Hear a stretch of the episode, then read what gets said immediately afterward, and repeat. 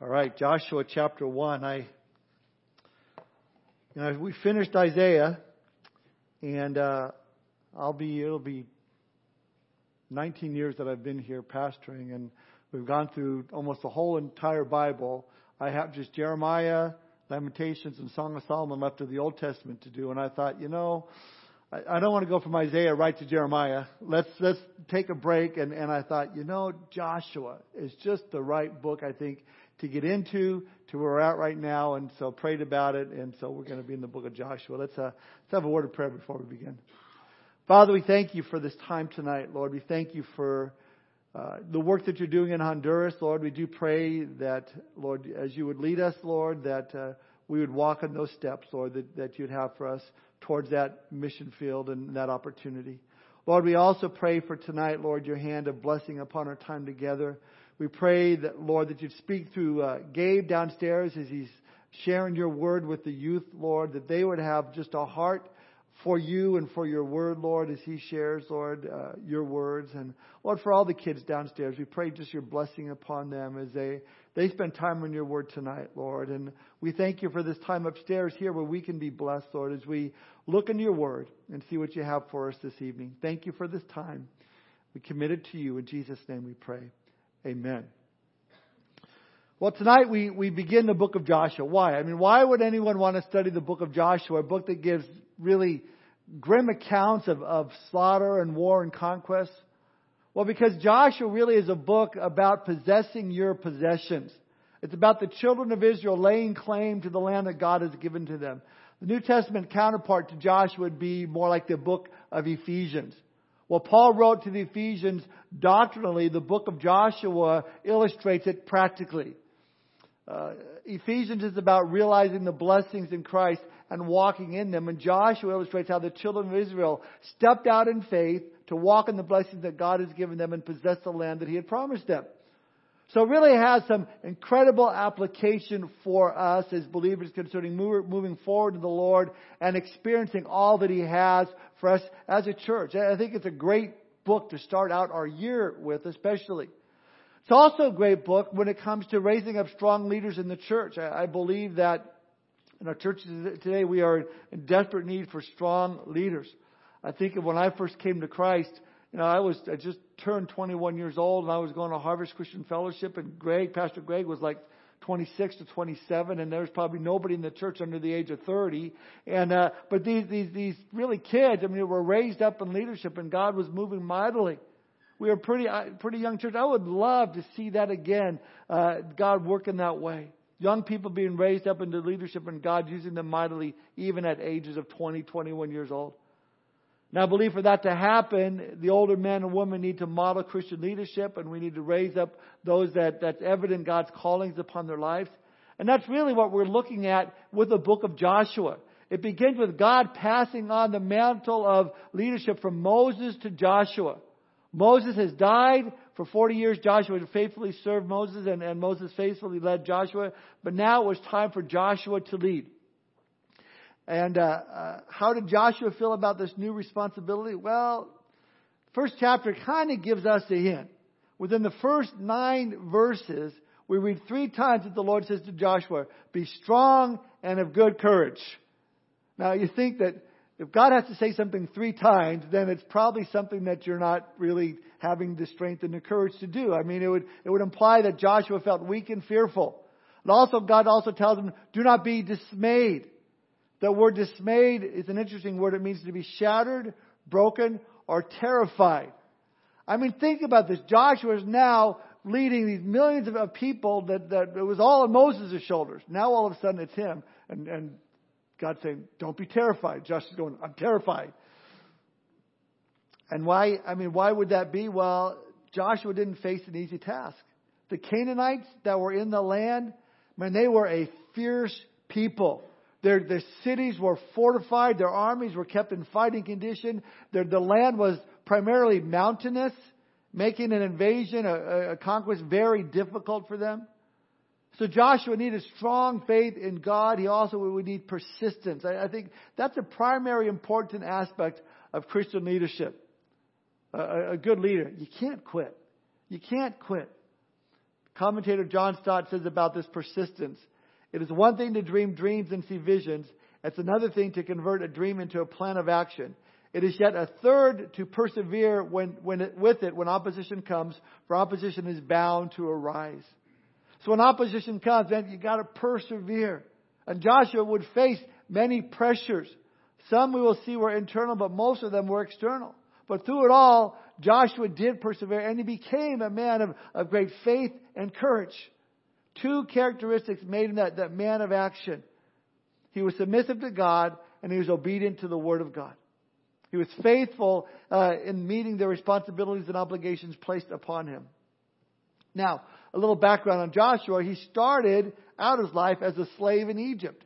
He was born in slavery. It was the, in that setting that Joshua learned obedience. He learned submission. Then when Joshua was about 40 years old, he experienced a long awaited deliverance from, from Egypt. So I think in the same way, as we look at this, it kind of illustrates the spiritual condition that we were in prior to coming to Christ. We were slaves to this world. We were slaves to the, to the flesh, our own flesh. We were slaves to the devil. And when we came to Christ, we experienced the deliverance from sin and, and guilt. We're forgiven. But then, now it's time to walk and, in, in that faith. To walk the walk, to fight the good fight, as Paul calls it.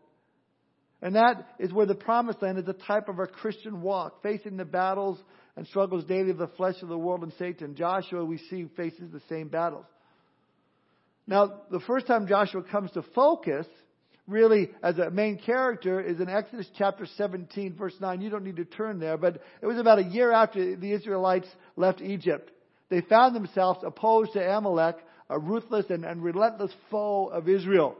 And it says in Exodus 17, 8 and 9, Now Amalek came and fought with Israel in Rephidim, and Moses said to Joshua, Choose us some men and go out, fight with Amalek. Tomorrow I will stand on the top of the hill with the rod of God in my hand. Now, here's what we have is it's what's called the principle of first mention. This is the first time really that Joshua is mentioned in the scriptures. And there's always something interesting about this principle of first mention about the person or the thing in scripture. Most of the time it's the key to a person's life, or if it's an object, it's a key, it has some significance to it. So such is the case with Joshua. He had learned to obey, and now he's being qualified to command. He's been obedient, now he's going out to command. Very important principle here. There are persons who, who they want to have the authority, they want to go out and, and supervise others, but they themselves have never learned to take orders themselves. They've never learned to be into submission to those under authority. And that can be very true in ministry. They may look at a leader in ministry oh, and say, oh, I can do better than that guy, or, or I can do better than this person over here, or I should be the one doing that. But to be a minister is to be a servant. And if you haven't learned to submit to the leadership over you, then you're really not prepared to be a leader yourself. Joshua, no doubt, learned to take orders while he was a slave. And he continued his training, you know, listening to Moses as Moses would, would lead him, and, and he was that servant as well. But Joshua's information and orders came directly from Moses. Now, it's as a warrior that Joshua first appeared to us, a man of war, as I said already, Exodus 17, 8, and 9. This first battle that he, he faced was not an ordinary one, and, and, it really gives us a picture of the type of warfare that we would face throughout our, he would face throughout his life. It wasn't a, so much a physical battle, but a spiritual battle as well. Uh, it, it, was not fought and won merely because they were strong or mighty, but they won on the basis of faith. And, and, and let me explain. You might remember the story from this first battle. It was when Moses held up his hands, and while his hands were up, Israel prevailed. When he let them down, Amalek prevailed. But Moses' hands became so heavy that they took a stone and put under him, and he sat on it. And Aaron and Hur held up his hands, at one on one side and one on the other, and his hands stayed up until the sun went down. The Bible says, and it says there that, that, that Joshua defeated Amalek. See, Joshua fought the physical battle in the valley, but the spiritual battle was fought in the mountaintop, in that place of intercession. Joshua obeyed, Moses interceded. So by prayer and faith and physical combat, the battle was won. In other words, as Joshua was, was fighting the battle in the valley, Moses was making intercession to the Father. As Moses continued to pray, the battle was finally won. Listen, the same thing is going on in our daily lives today. The Lord Jesus, He's at the right hand of the Father, and He's making intercession for us. He's praying uh, for us that we might be victorious. A potential victory is held out as long as we trust Him and go forward saying no to self and no to flesh and no to the devil. See, Israel's victory over Amalek required two things the aggressive warfare of Israel led by Joshua and the intercession of Moses. One without the other would simply not do. And again, the same thing is true for us spiritually. We have the assurance of the intercession of our Savior, but our responsibility is to walk in faith, walk in obedience to the Word of God under the control of the Holy Spirit, and fight the good fight. With this combination, victory is certain. Now, one more thing before we get to verse 1. Even though there are many hymns that have been written about Canaan and the promised land as a type of heaven, songs such as, you know, Swing low, sweet chariot, coming to take me home. You know that song? You guys know that song, the famous one. I won't continue to sing it, but the lyrics go on to say, When I look over Jordan coming for to carry me home, I see a band of angels coming after me, coming for to carry me home.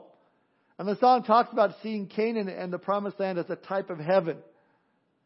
Well, if Canaan represents dying and going to heaven, then you're going to be very disappointed in heaven because uh, as you read through the book of Joshua, there's a lot of fighting going on in Canaan and the promised land.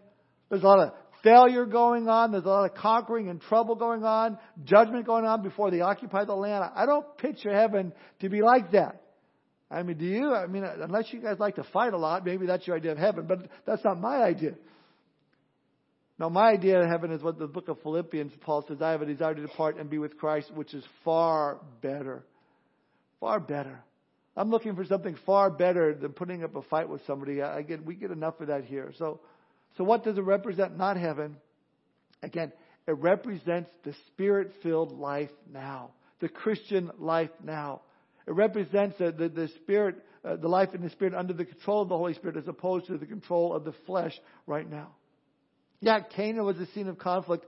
Heaven, there's going to be no more conflict. Really, the nations of Canaan, as we will see, become a type of the principalities and powers that we read about in Ephesians chapter 6, verse 12.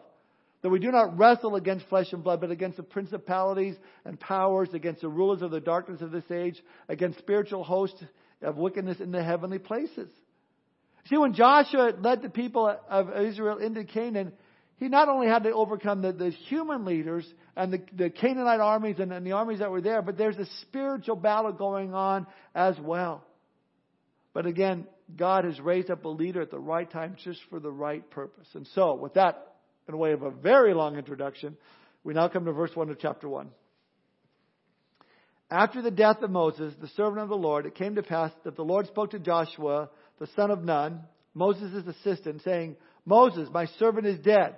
Now therefore arise, go over this Jordan, you and all this people, to the land which I'm giving to them, the children of Israel. Now, the name Joshua is a very significant name. It was given to him by Moses. Originally his name was called Hosea, which means salvation. But Moses, after he saw the quality and all in this man, called him Joshua or Yeshua, which is Jehovah is, or Jehovah's salvation, or Jehovah is salvation. Now it's the same name as Jesus. Uh, this is in Hebrew, Yeshua. In the Greek, it's Jesus. So we find in Yeshua a very interesting type of Jesus Christ who will lead the people into the promised land. Again, we read that Moses was dead. Moses was a represented, uh, a picture really of, of the law. He brought the law. Moses could not lead Israel into land because of his failure. Remember his failure? He misrepresented God, striking the rock instead of speaking to it. With much anger, Numbers 20, verse 10, he said, Listen, you rebels, he shouted, must we bring you water from this rock? And the Lord's kind of looking on and going, What is this we we're talking about here? What's going on here? I'm paraphrasing this, but the Lord said, I'm not angry with my people, but you're misrepresenting me to the people. I told you to speak to the rock, and you're striking the rock. Because of that, you're not going to enter the promised land. But I think the bigger picture is that Moses, again, represents the law. He broke the law. And the problem was not with the law, but with Moses, just as the problem is with us. The, the law reveals to us that we fall short of the glory of God. But grace and truth comes through Jesus Christ. Moses, my servant, is dead, we read. Only Jesus, our Savior, our Joshua, can lead us into the place of blessing that He has for us. So he goes on, the Lord tells Joshua in verse 3 Every place that the sole of your foot will tread upon, I have given you, as I said to Moses, from the wilderness and this Lebanon as far as the great river, the river Euphrates, all the land of the Hittites, and to the great sea towards the going down of the sun shall be your territory. I mean, this is great. God says, Joshua, this is all the land that I have for you.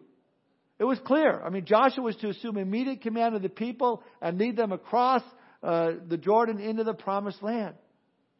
Now, for years, centuries actually, nations have questioned Israel's right to the land that, that God was about to give them. But the main point here that we read is that God gave them this land. It wasn't something that they were trying to go out and do on their own. God came to them and says, I have this land for you. And when God gives something to someone, there should be no question as to who it belongs to then. I mean, Psalm 24 verse 1 says, The earth is the Lord's and all its fullness, the world and those who dwell within it. So because if God owns it, then God can give it away to whoever He wants to give it to. But notice where He has given them. He, we read in verse 4 that it's from the borders, from the wilderness. This would be modern day Lebanon.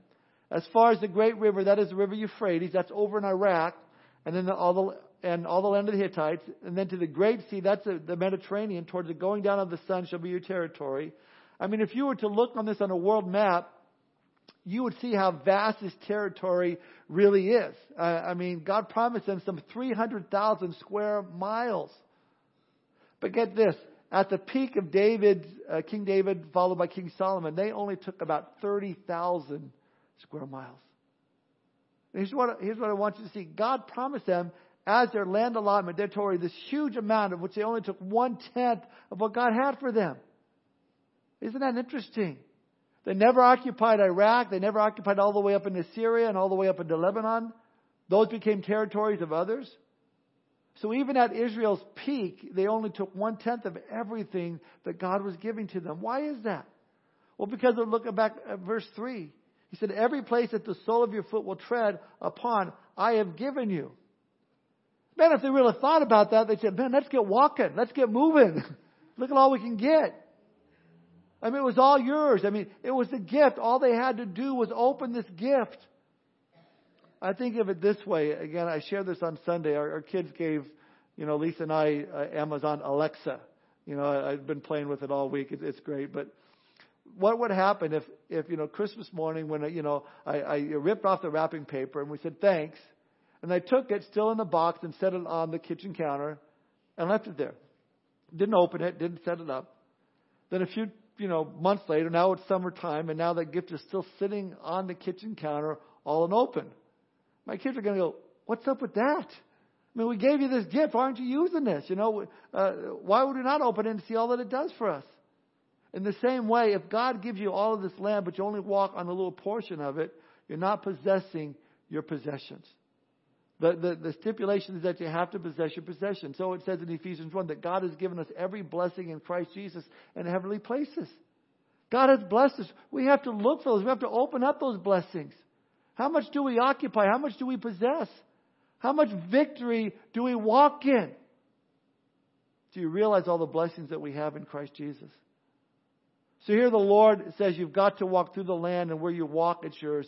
And that's exactly what Joshua and Caleb told the first generation. Remember, they, they went into the land and said, This is great. The Lord has given it to us. Let's go for it. And what did the people go? Oh, no, there's giants in the land. We can't go in there. But Joshua and Caleb said, Hey, the Lord gave it to us. Let's walk through it. Let's put our soles down and our feet down on the ground. Let's go for it. But here's my point. Even in the end, they didn't occupy all that God had for them. Because of that stipulation, every place of the, the place, place of the sole of your foot would tread upon, I've given you. So the, the question then remains, will Israel ever possess all of that land that, that God has given to them? Well, we know May 14, 1948, Israel was officially declared a nation once again. But even after that vote, Israel was still divided, the land and Jerusalem a divided city. It wasn't until the 1967 war that Israel was able to extend her territory and unify Jerusalem. But as we know, even today, Jerusalem is far from being unified, and Israel is far from occupying all the lands that, that, that was promised. In fact, there's so much world pressure to return much of the conquered territory uh, to, away from Israel and to the Palestinians and, and others, and, which in all reality, they have no claim to the land whatsoever at all. It would be like this, you know, you know, it'd be the type of thing when I gave my wife her wedding ring, and someone came up to her and said, uh, you know, man, that ring's mine. It belongs to me. Uh, no, it doesn't. I gave it to my wife. No, my, my, my, my wife would say, well, you can't have it. It's special to me because my husband gave it to me. And they respond, well, we're going to start terrorist activity if you don't give us that ring. So compromises are made.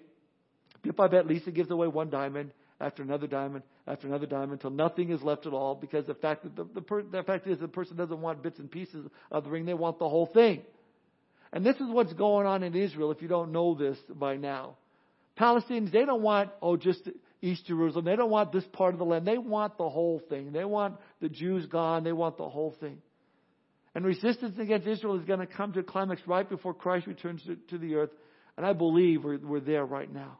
I mean, just look at the uproar that we had over President Trump's uh, announcement of, of, moving the, the embassy uh, into Jerusalem from, from uh, Tel Aviv. I mean, the thing of it is, this was passed way back in, in 1995 in what was called the Jerusalem Embassy Act of 1995. Basically, back then, stating that Jerusalem is the capital of Israel and that our embassy should have been moved there by 1999.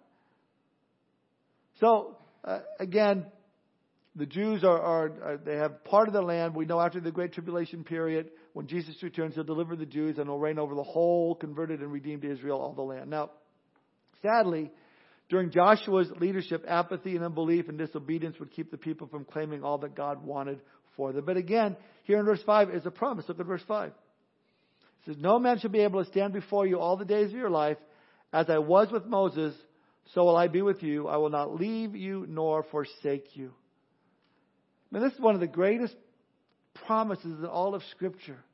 You know, this is one of six places altogether in Scripture that God promises not to leave you or forsake you. You might want to write these down. Genesis 28, 15.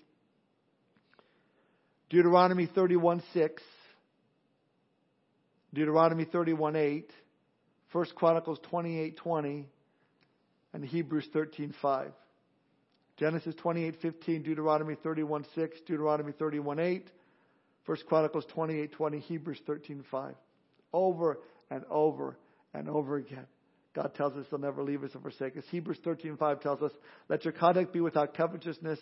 Be content with what things that you have, for he himself has said, I will never leave you nor forsake you." See, we can be content in every situation because of this promise. God is saying there's absolutely no way. I don't care how bad things look, there's absolutely no way possible I will ever, no, never, no, ever leave you or forsake you. God is not going to abandon us. He'll not leave you out, of, out on a limb. God will never walk out on His promises. And this is just what Joshua needed to hear. Now, following this strong promise to Joshua uh, came a threefold call to courage. Joshua was to be strong and courageous because of three things. Number one, because of the promise of the land. Look at verse 6. Be strong and of good courage, for unto this people shalt thou divide for an inheritance the land which I swore unto their fathers to give them. Now, although he would need strength and courage for the task ahead with his major military campaigns and all, uh, Joshua was to keep in the forefront of his mind that he would accomplish all that God has promised to Abraham, Isaac, and Jacob, and really the entire seed of Abraham, that God was saying, hey, this was a done deal. This isn't something that might happen. This isn't something that, hey, if everything, if the cards all play out, it's going to happen. No, it, you will succeed. This wasn't just a pep talk, give it your all. No, this was a promise. You will do it. See, God said to Abraham in Genesis 13, 15, For all the land which you shall see, I give to you and your descendants forever. Land was promised way back in Genesis, you know, 13, 15. And now God is saying, Be strong and of good courage because this will be accomplished. You have my word on it. Number two, why Joshua was to be strong and courageous, it was because the power of the word of God. Look at verse 7 and 8. Only be strong and very courageous, that you may observe to do according to all the law which Moses my servant commanded you. Do not turn from it to the right hand or to the left, that you may prosper wherever you go. This book of the law shall not depart from your mouth, but you shall meditate in it day and night, that you may observe to do according to all that is written in it. For then you will make your way prosperous, and then you will have good success. I mean, a whole study could be taught on those verses alone. If Joshua wanted uh, success, if he wanted prosperity, in the conquest of Canaan, which no doubt he did, then his success totally depended upon his obedience to the word of God. Do you see that in our own lives? You want success in your own life. You want want want prosperity in your own life in the sense of of of, of you know, following what God has called you to do, then we have to be obedient to His Word. Now understand at the time, there were no written scriptures before Moses, and God communicated to Moses by speaking directly to him. And Moses, he faithfully recorded all that God has given him so that the first five books of the Bible, Genesis, Exodus, Leviticus, Numbers, Deuteronomy, the Pentateuch, were available to Joshua and the people of Israel.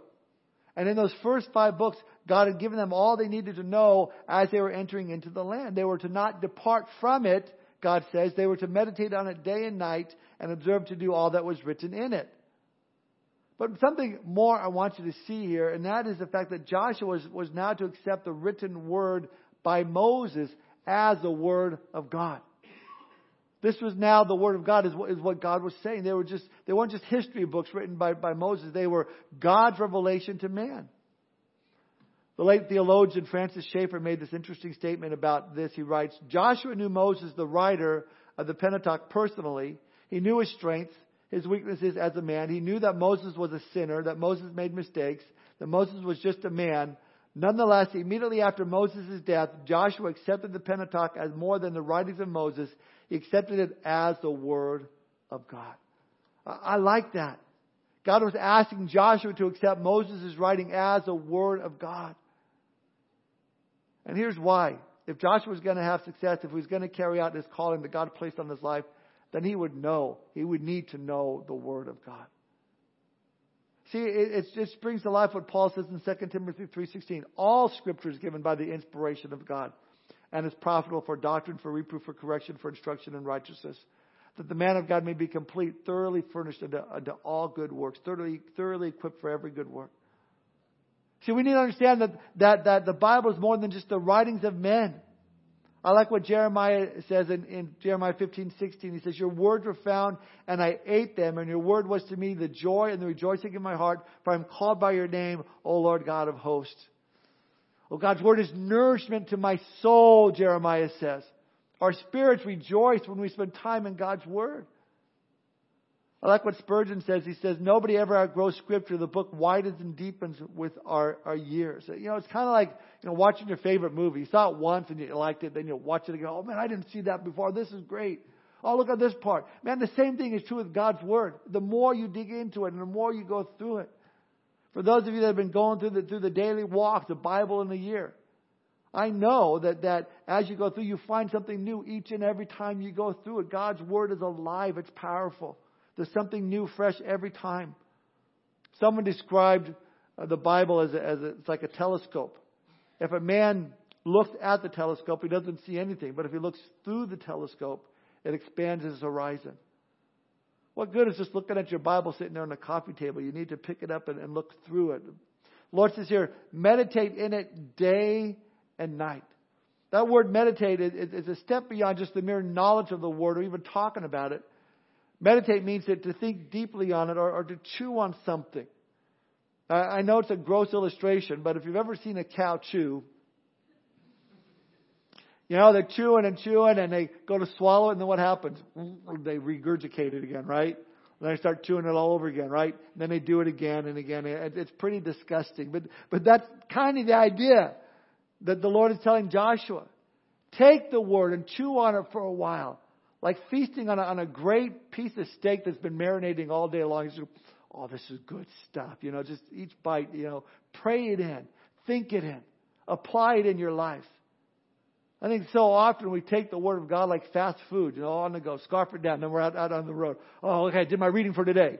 Well, what did you read? I, I, I don't know. I don't remember. Something about uh, God and going to get groceries or something. I don't know. But God wants us to, to meditate on His Word, to think it over, to chew it. But more than that, He says in verse 8, that you may observe to do all that's written in it. Not just chew on it and meditate it. Now we have to obey it. We have to do it. Now many can talk about the word with, many of us can talk about the word with anyone. We can argue all the different points of doctrine and talk about all the different theories. But I think when, where we fail is when it comes to our daily walks, we, we fail in our relationship with others. We fail in our approach towards our spouses when we don't apply the Word of God in our daily lives. We, we, we do what is right in our own eyes and we wonder why we're not experiencing God's blessing. Well, I read God's word and, and, and, and, you know, but I'm still fighting and I'm still struggling in this area and struggling in that. Well, reading is okay, but have you applied it? Are you put it into action? He says that you may observe to do all that is written in God's word. Then verse 8 he says, you will make your way prosperous and then you will have good success. So Joshua is to be strong and courageous because of number one, the promise of the land. Number two, because of the power of the word of God. And finally, number three, Joshua is to be strong and courageous because of the promised presence of the Lord. Look at verse 9. Great verse. Have I not commanded you? Be strong and of good courage. Do not be afraid nor be dismayed, for the Lord your God is with you wherever you go.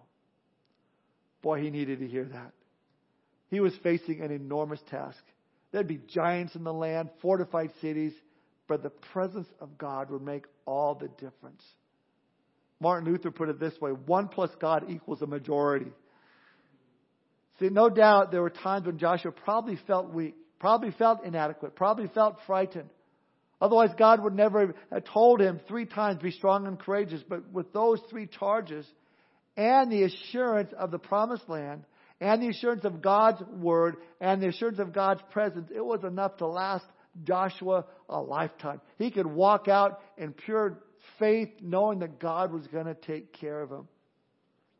On a personal note, some 19 years ago this month, the Lord gave me that very same verse, Joshua 1 9, as we were praying about coming out here and, and taking over church and, and leaving everything we knew back in California, the job that I had for 17 years and, and doctors that we had and, and uh, family that we had, all that. And some, most of you, some of you that did the same thing we did, you know, but God gave me that verse, you know, have I not commanded you be strong and of good courage? Do not be afraid nor be dismayed, for the Lord God is with you wherever you go. You know, He still gives me that verse all the time. We go to step out into faith. Hey, we're going to we're going to try something over here. Okay, don't be dismayed. The Lord's going to be with you wherever you go. And He'll shut the doors. He'll open the doors, but He's there and He's going to be with us. Look now at verse 10. Then Joshua commanded the officers, officers of the people, saying, Pass through the camp and command the people, saying, Prepare provision for yourselves for within three days you will cross over this Jordan to go in to possess the land which the Lord your God is giving you to possess. I love that over and over again Joshua reiterates, God's given you the land. God's given you the land. Now, Israel's ownership of the land is unconditional, but Israel's possession of it is conditional. Israel had to take the land. See, the key word of the book of Joshua is not victory. It is God who gets the victory. The key word is possession. Israel had to possess the land. See, what I like here is that, that the Lord spoke to Joshua, and then Joshua turns and speaks to the people. And, and to me, that's a mark of a great leader. It's not that Joshua, you know, spoke to the people. It's the Lord spoke to Joshua, and then Joshua relayed to the people what the Lord spoke to him. I think this is something that all pastors or teachers need to grasp, otherwise they shouldn't be teaching. You know, it's not what you have to say. It's not what I have to say. It's what the Lord speaks to you that you have to say to the people around you. It's what the Lord says that matters, not what man says. It has to come from God, and you have, have to personally appropriate what God has given you in order to share that with those around you. And what we see here is that Joshua, he appropriates God's word with certainty in, in, Joshua's commands. The new leader was now taking charge with confidence. He heard God speak to him and says, Now we're going to go for it. Now, look at verse 12. So he says, To the Reubenites, the Gadites, and half the tribe of Manasseh, Joshua spoke, saying, Remember the word which Moses, the servant of the Lord, commanded you, saying, The Lord your God has given you rest and given you this land.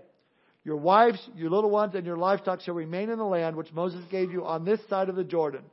But you shall pass before your brethren, armed, all your mighty men of valor, and help them, until the Lord has given your brethren rest, as he gave you, and they also have taken possession of the land which the Lord your God has given them.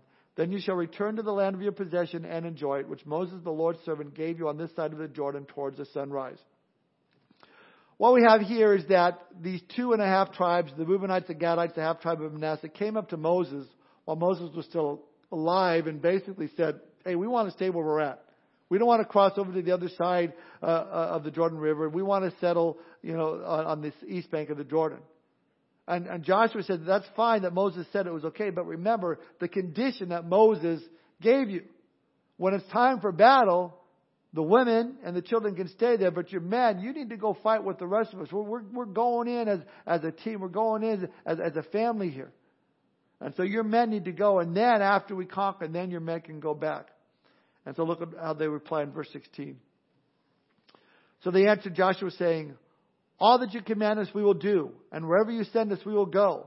Just as we heeded Moses in all things, so we will heed you. Only the Lord your God be with you as he was with Moses. Whoever rebels against your command and does not heed your words, and all that you command him shall be put to death. Only be strong and of good courage. Wow, I like that. And what a great pledge of, of loyalty, uh, of obedience. In fact, they go so far as to say, if anyone's disobedient, they're going to be executed. They're out of here. Now look carefully, though, as we get ready to close. Look at verse 17 again. Verse 17 says, Just as we heeded Moses in all things, so we will heed you. So they're saying, hey, we're going to follow you just like we followed Moses in that sense. But that's great. But then they say, only the Lord your God be with you as he was, as he was with Moses. In other words, they're willing to, to follow Joshua, providing he continued to show clear evidence that he was being led by God. You get that? We'll follow you as long as you're following God. this is something that needs to be heeded, I think, by all of God's people. Otherwise, you have the blind leading the blind. You know, we see so much of that going on today. The word faith movement. You know, these guys, they're not following the Lord. They're just in it for the money. And, and you got these people that are following them blindly and, and giving all their money getting ripped off.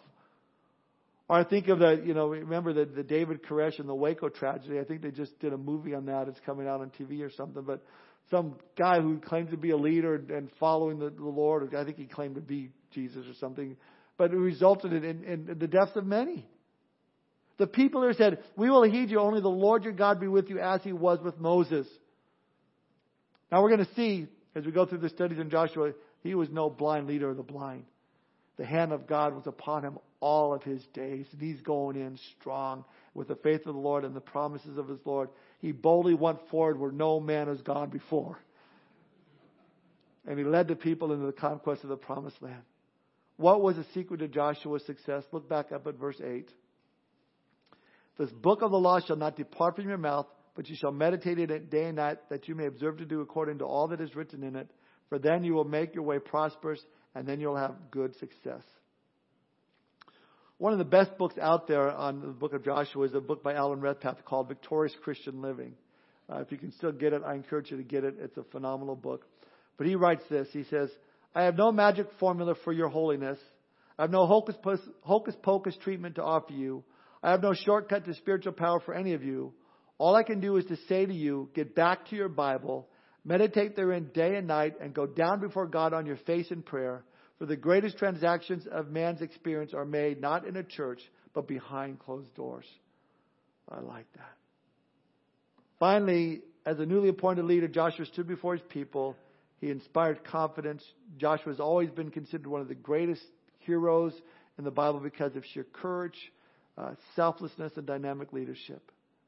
And I really believe if we want to see revival in the land, especially with our young people, young people being raised up in, into leadership, that we need to be those that display the same kind of leadership that we see in Joshua, leading in our homes, leading in our families, leading here at church. Where it's truly evident that you've spent time in the Word of God and that you speak His words to the people around you. Only then I, I believe that will the young people say, Man, I want what you have. And they want to step out then. And we'll be able to point them in the right direction. Who knows? God could raise up a great revival one more time uh, among our young people. I think it'd be great if it started here at Calvary. One more quote. I want to quote, then we'll close. This is from a, a man named William S. LaSor who wrote, God expects each generation to get up in its own feet and face its own problems. God does not want us to stand around saying, well, now look at Moses. There was a great man. We'll never have another man like Moses. Moses is dead. Great man that he was, he is dead. Get up and face the problems of your day and your age. Arise, go over this Jordan. Do not long for the past. Do the work of the present. And God says, I will be with you. I like that. Let's pray. Father, thank you for this night tonight, Lord. Uh, thank you for this example of Joshua, Lord, that we have. But more than that, God, I thank you for the example of we seeing you, God, working in his life. We're seeing your strength that's evident, your word that's powerful, your word that changes our lives. Help us, Lord, as we study this book, Lord, to take these principles and not just give us head knowledge, but, but give us application in our lives, Lord, that we would stand in your word, that we would meditate upon it day and night, that we would not turn to the left or turn to the right. We would not be drawn away by the things in this world that wants to draw us away and get us away from your word, but we would stand fast upon your word. We thank you, Lord, for this time tonight. We pray your blessing upon our fellowship time, on our pray for traveling mercy on the way home. In Jesus' name we pray. Amen.